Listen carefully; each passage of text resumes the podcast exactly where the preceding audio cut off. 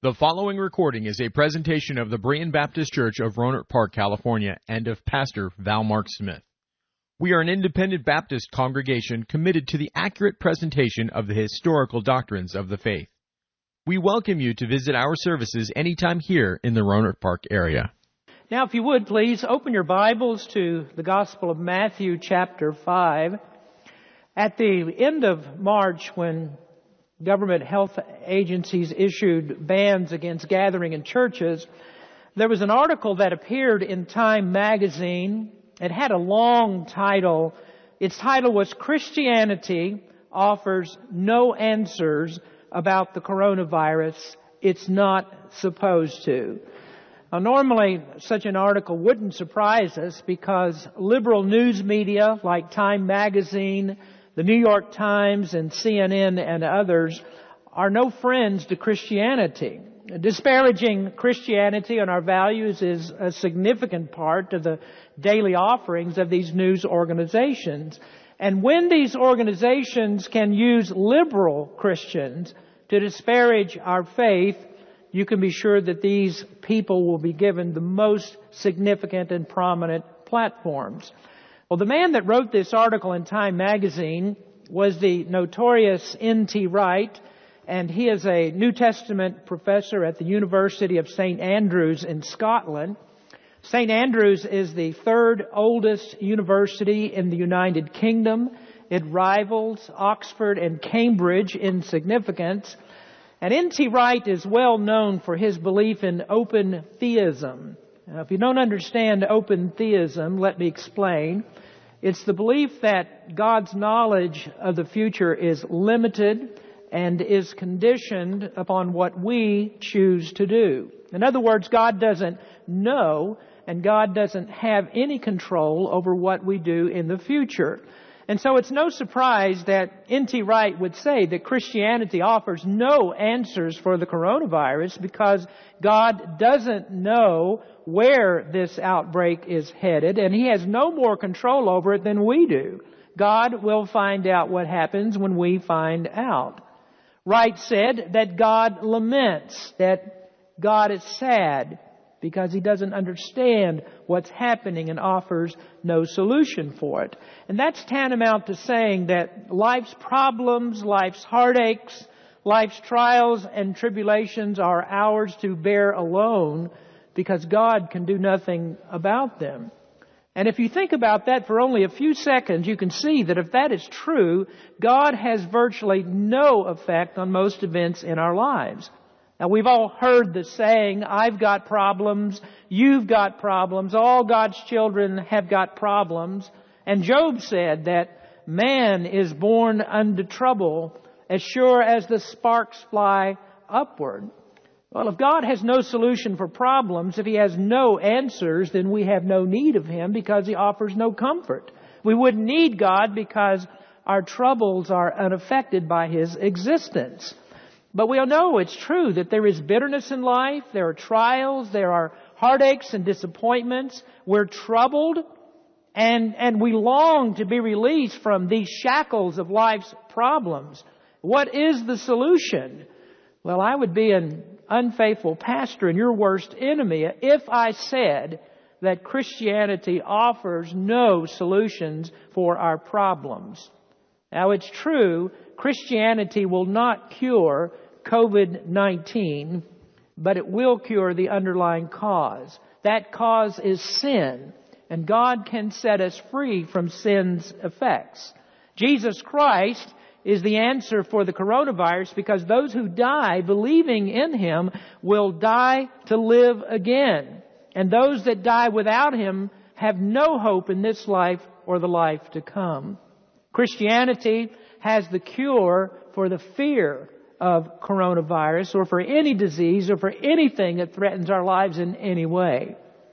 David wrote in the 55th Psalm, Cast thy burden upon the Lord, and he shall sustain thee. He shall never suffer the righteous to be moved. Why would David say, Cast our burdens on the Lord? If God can't do anything about our problems.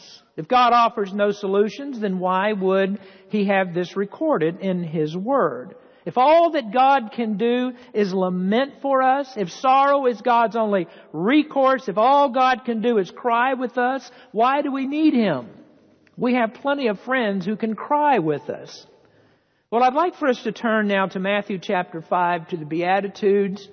Last month we studied the first Beatitude in Matthew 5 verse 3. Jesus said, Blessed are the poor in spirit, for theirs is the kingdom of heaven. And I explained that this beatitude must be the starting place for every person in God's kingdom. It must be established who we are and who God is. It must be recognized that we are destitute, that we are in spiritual bankruptcy. It must be understood there is no good in us. There is nothing in us that God wants. It must be understood that we come into the kingdom depraved and unworthy with nothing that commends us to God.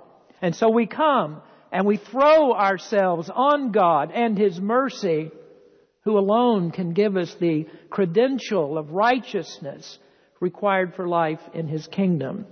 Now, if we could invent God, we would invent the God of N.T. Wright. We would create a God that has no power over us, we would create a God who is helpless unless we consent. We would give life to God rather than Him granting life to us. And in fact, this is the God that all people invent in their minds. They have power over God. They live and do as they please because they answer to no God higher than themselves, and thus they find no help in their deepest need because they have only impotent self to help them. They have no answers for coronavirus or any of life's problems they face. Well, these are people that don't understand and recognize their spiritual bankruptcy. Well, now we come to the second beatitude, which is a, a corollary of the first. And so let's begin reading in Matthew 5, verse number 1. This is the beginning of the Sermon on the Mount. And seeing the multitudes, he went up into a mountain, and when he was set, his disciples came unto him.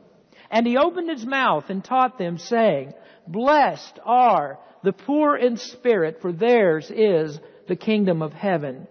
Blessed are they that mourn, for they shall be comforted.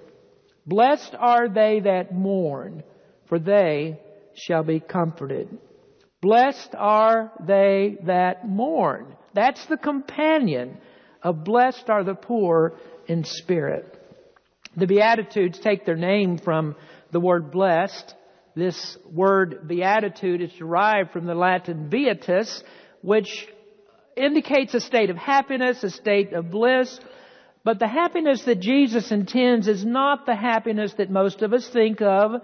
We learned this when we studied the first beatitude, that being poor and happy don't seem to be compatible concepts. And so in these Beatitudes, Jesus turns conventional thinking upside down. The demands of the Beatitudes don't seem to match the blessings. Everything, it seems, is backwards. Can you be blessed by being poor in spirit? Can you be happy because you mourn? Well, Jesus says that you can. He says that a child of God can, but it must be mourning in the right way and mourning over the right things. Uh, we think that happiness is achieved by avoiding all pain and suffering, get rid of our problems, get rid of all of our hardships, and then we'll be happy. And so most don't think that we could be happy and be sad at the same time. But Jesus turns this idea on its head and he spins this around and he says to be happy at first, you must be sad. He said, blessed are the poor in spirit. And then he followed it immediately with blessed are they that mourn. And most of us would say, well, yes, they mourn. They mourn because they're poor. They've lost all their money. They don't have a way to recover it. And so these two Beatitudes seem to be the perfect epithet for our current financial crisis. We mourn because we've lost the car. We mourn because we can't pay for the boat. We mourn because our house is being foreclosed. Well, Jesus does indeed say they mourn because they're poor, but he means they mourn over their spiritual bankruptcy. This is mourning over their sin. Now today we're going to develop this thought just a little further to see what Jesus means by mourning and what it means to be comforted. Now first we'll start then with examples of mourning. Examples of mourning. There are legitimate reasons to mourn. In 1998, my father passed away. I've never had a truer friend or anyone who had as much impact on my life as my dad. He's been gone 22 years this month and there's still hardly a day that I don't think of him. And one of the reasons that I think of him is because I spend most of my days either writing sermons or studying for sermons. And there's not a sermon that I write that I don't think, what was my dad's interpretation of this passage? And so I think of my dad when I come and I stand in this pulpit because I really do want to live after his legacy of rightly dividing the word of truth. I mourned when my dad passed away. it's not unusual or unexpected that we would mourn when we lose a loved one. Death is a legitimate reason for mourning. In the Old Testament, Abraham mourned when Sarah, his wife, died. Jacob mourned over the death of Rachel. He mourned when he thought that his beloved son Joseph was torn to pieces by wild animals. Jeremiah mourned because Israel wouldn't turn back to God. In fact, he was called the weeping prophet because he cried so much. And one of the prophecies in the Old Testament that he wrote is called Lamentations. Lamentations means a cry of sorrow or grief. And so we have an entire book of the Bible that's dedicated to sorrow and weeping. When Paul had to leave Ephesus, he mourned with the Ephesian elders because he was sorrowful to leave them. These are legitimate reasons for mourning. But this is not what Jesus is speaking of in this passage. Blessed are they that mourn does not mean mourning for death. It doesn't mean mourning for the failure of others. It doesn't mean to mourn because we've been separated from our family and friends as we are in this pandemic. There are nine different words in the scriptures that are translated as sorrow or mourning, and this one that's used here is the most intense of all. This one is the, is the deepest grief. This is the soul splitting, heart gripping, gut wrenching grief that is the worst of all. And do you know what Jesus means is the worst of all? The worst grief of all is when you sorrow, when you realize what a great sinner you are. You see, the, the Beatitudes are a natural progression. These aren't thrown together haphazardly when a person realizes that he's spiritually bankrupt, that he has nothing to offer God, that in my hand no price I bring, when he realizes this, when he knows that he is a great sinner, he mourns over that sin. And Jesus says, when you come to this place, when you realize this, this is when you will be blessed. Well, we have some examples in scripture of this kind of mourning. First, I would offer the example of David. David was mourning for his sin. David is the poster boy. He's the case study in sorrow. He was sorrowful because of rejection. His son Absalom tried to take the kingdom from him in a failed coup. There was sorrow because of an incestuous rape in his family.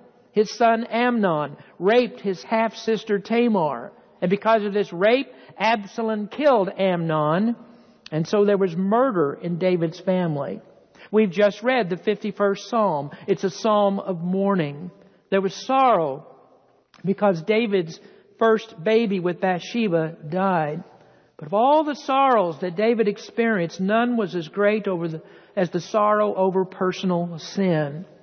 David was a man with a contrite heart. He realized when he sinned and he understood how horrible his offenses were against God. And that's what's reflected in the 51st Psalm. Now David could have. He could have spent his entire life in depression because of sin, but he didn't. He realized his sin and he confessed it. And it was when he began to mourn over his sin that he became beatus. That is, blessed. The world tells us to hide our sins. And at first that's what David did. And it led him into more sin. The world tells us to ignore our sins. Don't really worry about sin. Smile through your sins. But Jesus says just the opposite.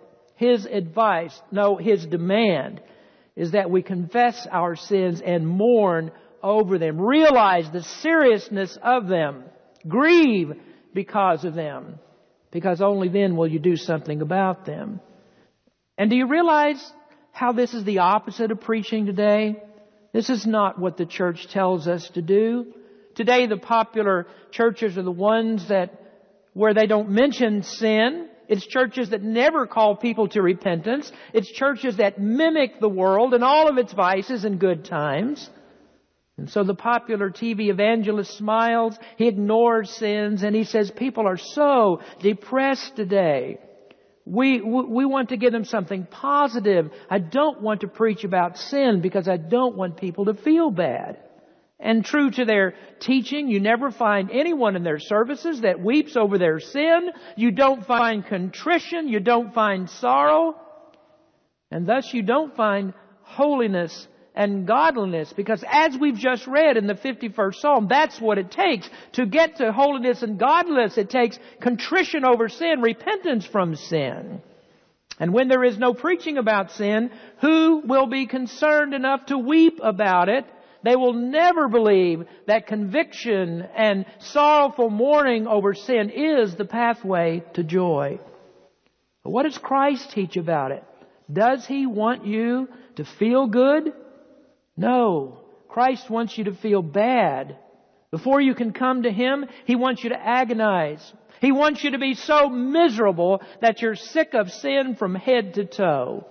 He wants you to lay awake at night with sweat soaking the bed and tossing and turning because you can't stand yourself. But how many people think of sin that way? How many go to bed at night and they rehearse all the evil that they've done all day long and they can't get a minute's rest. I wonder how people in church, Christians in church, how do they sin? How do they live their lives in filth? And they do that day after day without even a hint of godly sorrow. And truly, I think I know the answer to that. I think the answer is they don't really know Christ. And thus, they aren't concerned about what sin does to him, not just to them. But who is the happiest person? Well, this is the person who was on his way to hell, but the Holy Spirit convicted him of his sin. He couldn't stand himself because of sin, and so he repented, and he received forgiveness of his sins. I mean, who is happier than the person who has been convicted of a sinful, hell-bound life and then received forgiveness and a change of direction? But when sin isn't preached, and when the preacher is afraid to confront the wickedness of sinners, as Jesus and John the Baptist did, if they're afraid to preach repent, for the kingdom of heaven is at hand, then how will people know what they need and how they can have forgiveness? Happiness without contrition of sin, without forgiveness of it, is fake happiness. We might even call that showboat happiness because it fades away into the ruination of a devil's hell. And then we'll see who's happy. So a gospel that leaves people wallowing in their sin, that leaves them just as they are, leaves them happy with their ungodly lives, that is not the gospel of Jesus Christ. Now, you may think as you hear this in, in these troubling times that we're living in, you may think, Pastor Smith, that just, that's just too hard. I don't want to go to church if that's what you're going to preach. I don't want to be depressed. I don't want to go to church to mourn. And you don't realize that you've missed the introduction to Jesus' most powerful sermon. This is the way he starts. This is the way he starts a sermon. You won't be happy until you mourn for sin. Not until you're sad will you be happy. And that's when you receive the everlasting forgiveness of sin. Well, there's another type or a great example of this type of mourning in scripture. This is the apostle Paul mourning for his service. Sin affected his service and he mourned about this. listen to his uh, letter. This is part of his letter to the Roman church. In Romans chapter 7, uh, verse number 22, he, he writes, For I delight in the law of God after the inward man. But I see another law in my members warring against the law of my mind and bringing me into captivity to the law of sin which is in my members. O wretched man that I am, who shall deliver me from the body of this death? I thank God through Jesus Christ our Lord. So then, with the mind, I myself serve the law of God, but with the flesh, the law of sin. O wretched man that I am. That is Paul mourning for sin and what sin did to his service. Now there are some who interpret the passage that Paul was speaking of what he was before he became a Christian. And so they think that, that when Paul got saved, that the struggles he had with sin were over. But that's wrong. Here in chapter 7 of Romans, Paul was already converted, but there was this struggle with his sinful nature that would go on throughout his entire life. He would never be free from it.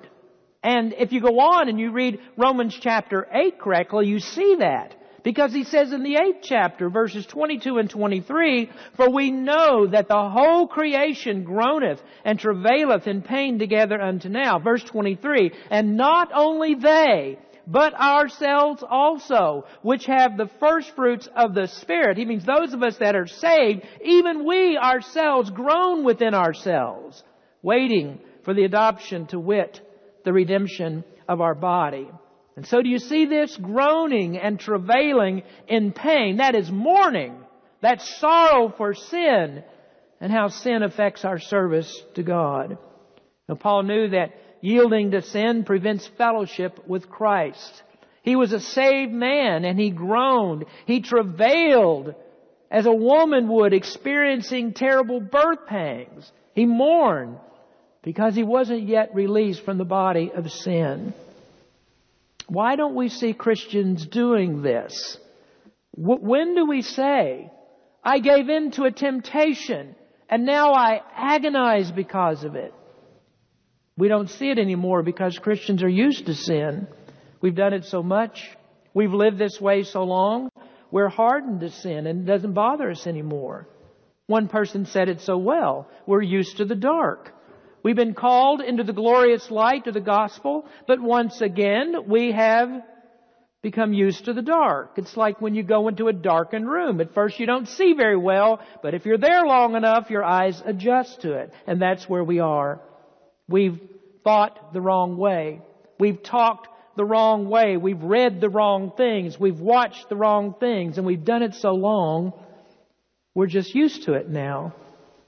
Jesus said, blessed are they that mourn. He speaks of sin. And when you're used to sin, you don't mourn. You laugh about it. You flirt with it. And so what do we have? We have Christians that never serve. We have Christians that stay away from church. Christians that miss services when we can be here. And folks, that is sin to be mourned and repented of. Where are the mourners? They're hard to find and thus our churches aren't blessed, our country isn't blessed, our lives are not blessed because we have forgotten what it means to mourn over sin. And that leads me to a third example. This one is a little bit different, and this is Jesus. Jesus mourning for sinners. Jesus never mourned for his own sin because he didn't have any, but instead he mourned over sinners. One day he stood overlooking the city of Jerusalem. He saw the sin of their rejection of him and he wept for them and he said, Oh, Jerusalem, Jerusalem, thou that killest the prophets and stonest them which are sent unto thee. How often would I have gathered thy children together even as a hen gathereth her chickens under her wings and ye would not. Jesus mourned for sinners. And there wasn't anyone as uniquely qualified as Jesus to mourn because of sinners. And why? Well, because He's the only one who truly knows, who truly knows how God feels about sin. We're not capable of knowing that in its entirety. Only Jesus fully understands the consequences of sin. He has seen the eternal results of sin. He prepared a place to receive sinners. And so He knows what it will be like when they go there. Jesus knows all about hell. He created hell.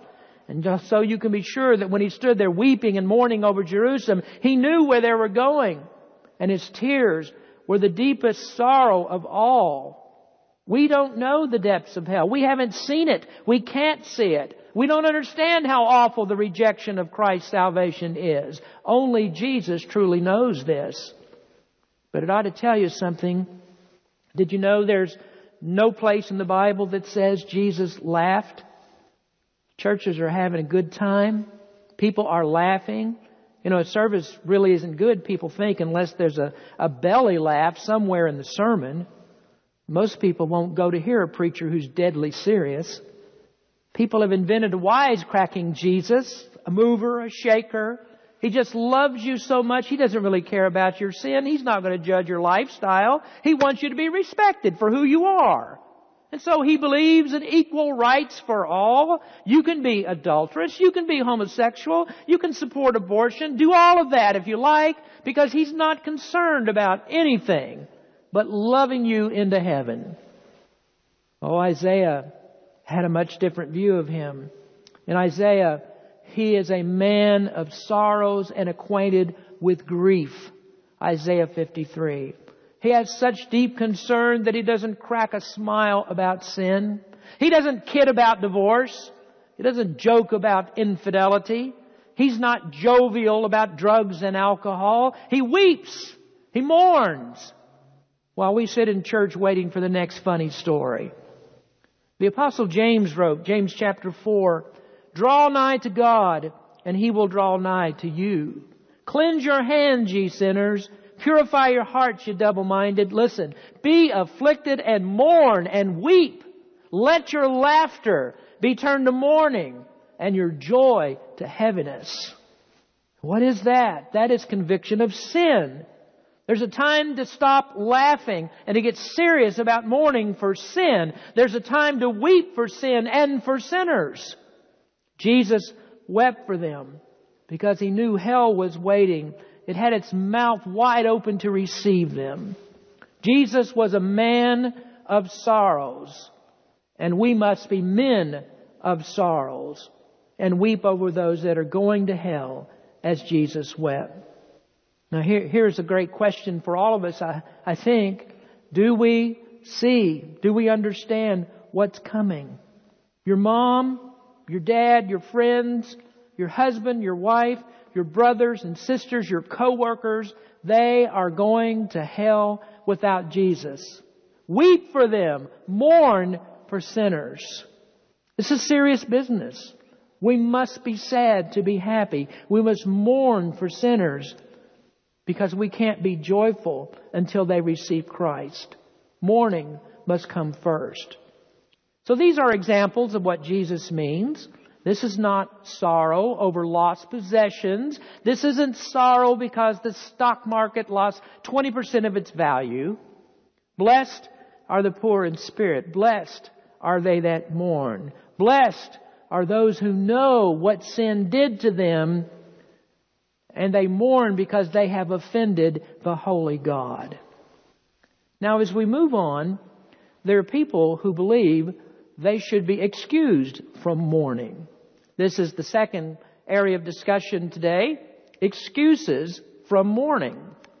The world thinks that sadness cannot be an ingredient for happiness. That's convoluted. It's all mixed up. So I must be excused from sadness. And so they offer their excuses. What do they say? Why should they be excused? Well, they make their own excuses and they say, first, I, I could be worse. Here's my excuse. I could be worse. I can be worse than I am. I'm not really all that bad. There are worse things that I can do. I mean, look at that person over there. Do you see what that person is doing? I don't do that. I could be a lot worse than I am.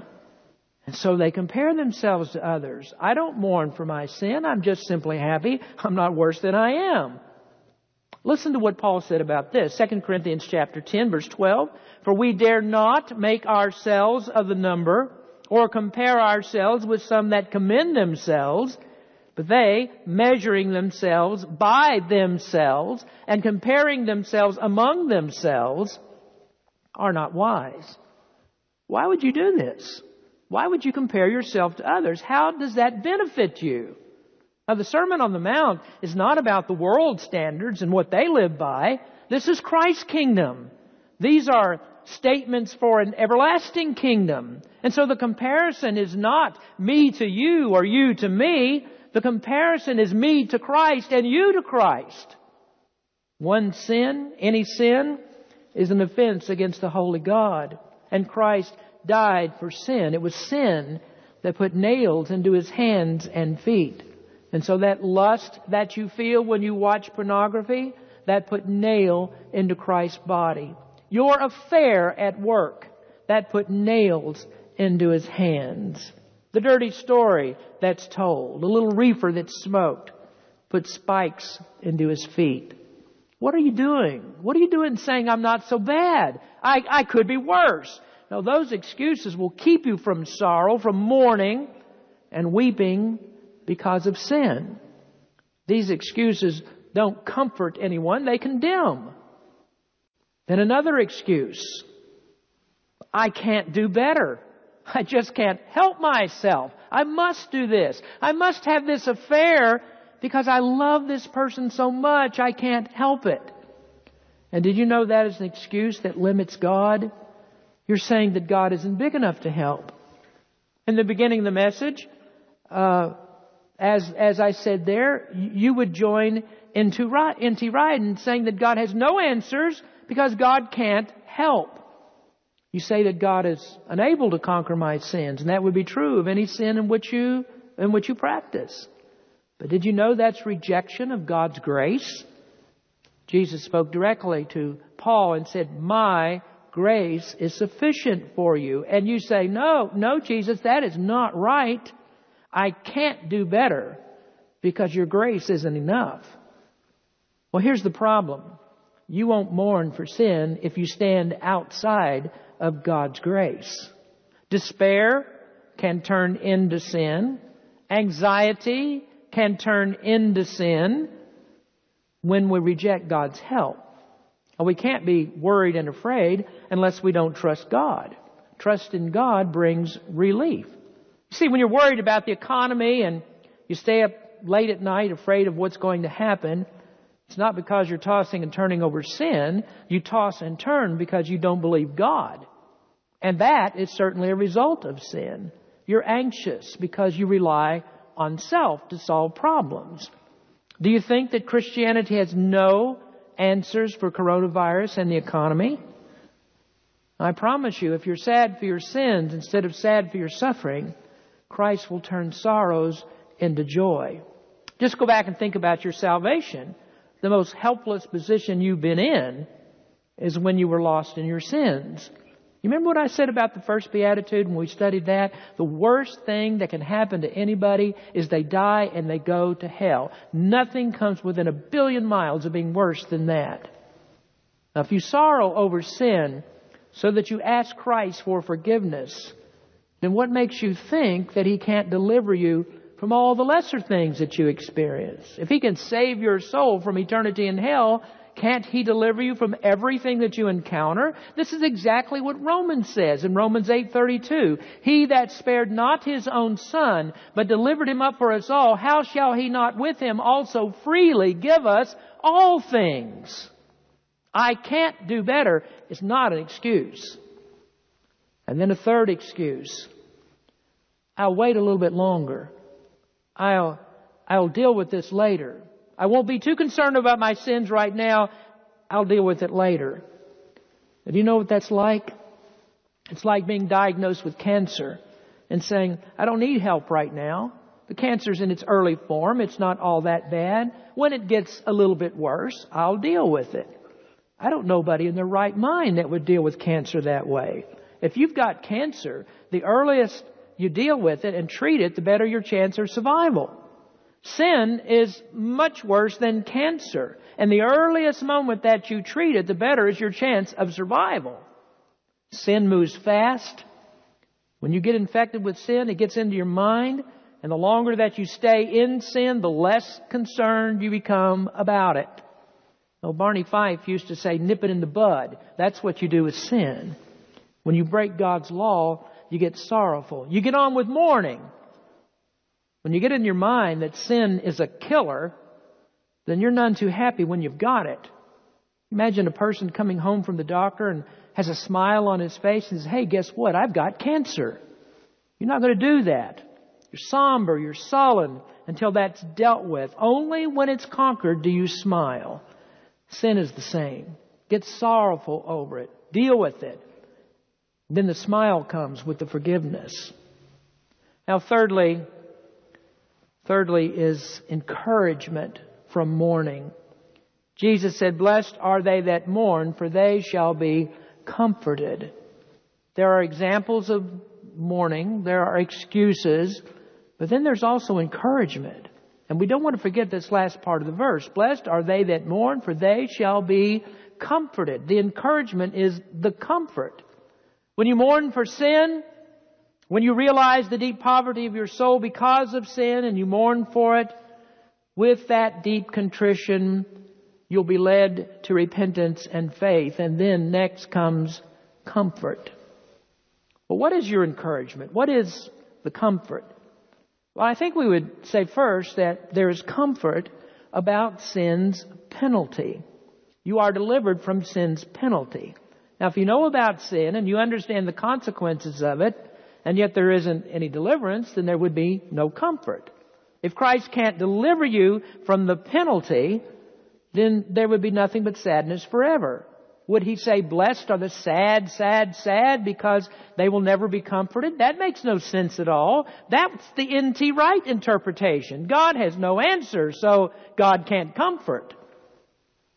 The penalty of sin is the fires of hell. And unless Christ is enough to stand between you and the penalty, between you and hell, there is no joy. But thank God because of Christ you are accepted in the beloved. You are righteous with God. And Christ is the only way you will ever be righteous with God. The bankrupt spirit mourns over sin. It has sorrow turned into gladness because the soul, the soul is pardoned through faith. That penalty is erased because Christ took sin's penalty for you. Sin has only one remedy. Faith in Jesus Christ. And when your sins are forgiven, sorrow is turned into gladness. Next, there is comfort about sin's power. With Christ, sin has no power. Without Christ, it's impossible to overcome sin. An unbeliever will always be defeated by sin. There is no self-power that can deliver from sin's power. So poor in spirit, that is recognition. We are helpless against sin's power. That's the source of hopeless sorrow. If you're going to weep for anything, weep because you have no way to be delivered from sin's power. It has you in a death roll. You're in its grip. You can't get out. But comfort comes when you know, as Paul said, sin shall not have dominion over you. When you're lost, you're in Satan's kingdom. You're in the kingdom of this world. You are under sin. You are in Satan's dominion. But when you trust Christ, the power of Satan is broken. Just as Charles Wesley wrote in his hymn, Long my imprisoned spirit lay, fast bound in sin and nature's night. Thine eye diffused a quickening ray. I woke, the dungeon flamed with light. My chains fell off, my heart was free.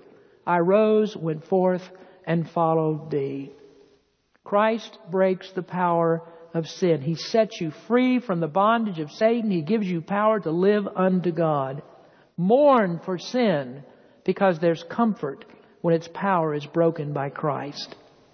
Now, thirdly, there is comfort about sin's presence. Every believer mourns because sin is present in his body. Now our example, we read a moment ago, is when Paul cried out, O wretched man that I am. Who shall deliver me from the body of this death? And the answer to his question is, Christ will deliver us from the body of this death. Christ will deliver us from sin because this body will die. This body will go into the grave. Our soul then will ascend to God unshackled from this body of sin. And then one day this body will be changed. It will be raised from the grave, incorruptible, made new, glorified like the body of Jesus Christ. Paul wrote in Philippians chapter 3, For our conversation is in heaven, from whence also we look for the Savior, the Lord Jesus Christ, who shall change our vile body, that it may be fashioned like unto his glorious body, according to the working whereby he is able even to subdue all things unto himself. In 1 Thessalonians, he also spoke of the appearing of Christ. He said, Jesus is coming back. And then he said, Wherefore comfort, wherefore comfort one another with these words. Do you see how mourning is blessed?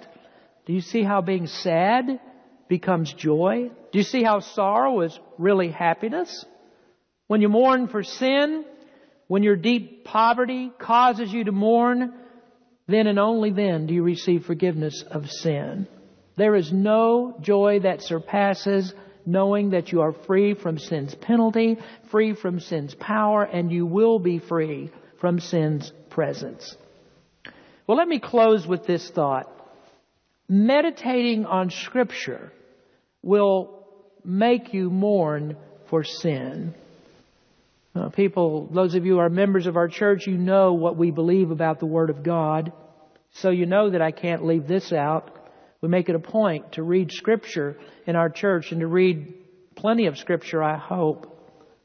Where do you learn about sin and evil? Where do you learn about salvation and eternity? Where do you learn about who you are and who God is? How do we know all of this? Well, despite what N.T. Wright says, the Word of God has the answers. I could tell you none of this except God revealed this in His Word. One commentator wrote, a deep doctrine of sin, a high doctrine of joy, and the two together produce this blessed, happy man who mourns and who at the same time is comforted.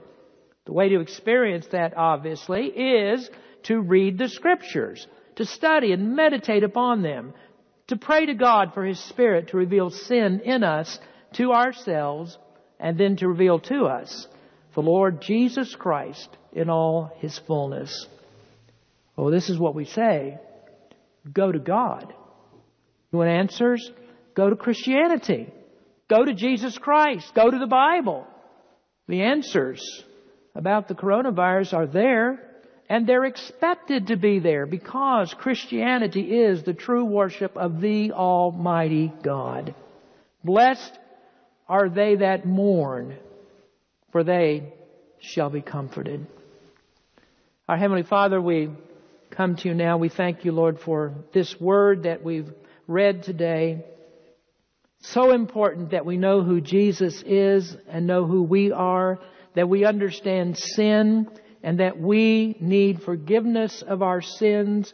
We must have our hearts regenerated. We must repent of our sins. We must confess. We must come to Jesus Christ in faith and be saved from the awful consequences of sin. Lord, I pray that people will hear the message today and realize there is no hope without Jesus Christ. I pray especially for members of our church that flirt with sin and don't seem to be too concerned about sin in their lives, not too much concerned about holiness. Thank the Lord, thank you Lord, we don't have many of those, I don't think, but there are some. And there are some who neglect the church. There are some who are not faithful to church. Some are not all that sad that we can't meet in church. And we wonder why that is. And the only conclusion that we can come to is they're happy in sin. And we know, Lord, they can't truly be happy that way. So we ask, Lord, for your conviction of their hearts. Help them to understand that we must come to Jesus Christ, confess those sins in order to have fellowship with Him again. Bless our people. Bless our church, Lord. Bless those who listen who aren't members and need Jesus Christ as Savior. We just ask you, Lord, you'd speak to hearts today. In Jesus' name we pray. Amen. Thank you for listening to this presentation of the Berean Baptist Church of Rohnert Park, California. If you would like further information about our church, please feel free to call us at area code 707 584 7275 or write to us at Berean Baptist Church, 6298 Country Club Drive, Rohnert Park, California, 94928. Additionally, you may visit us online at www.bbaptist.org.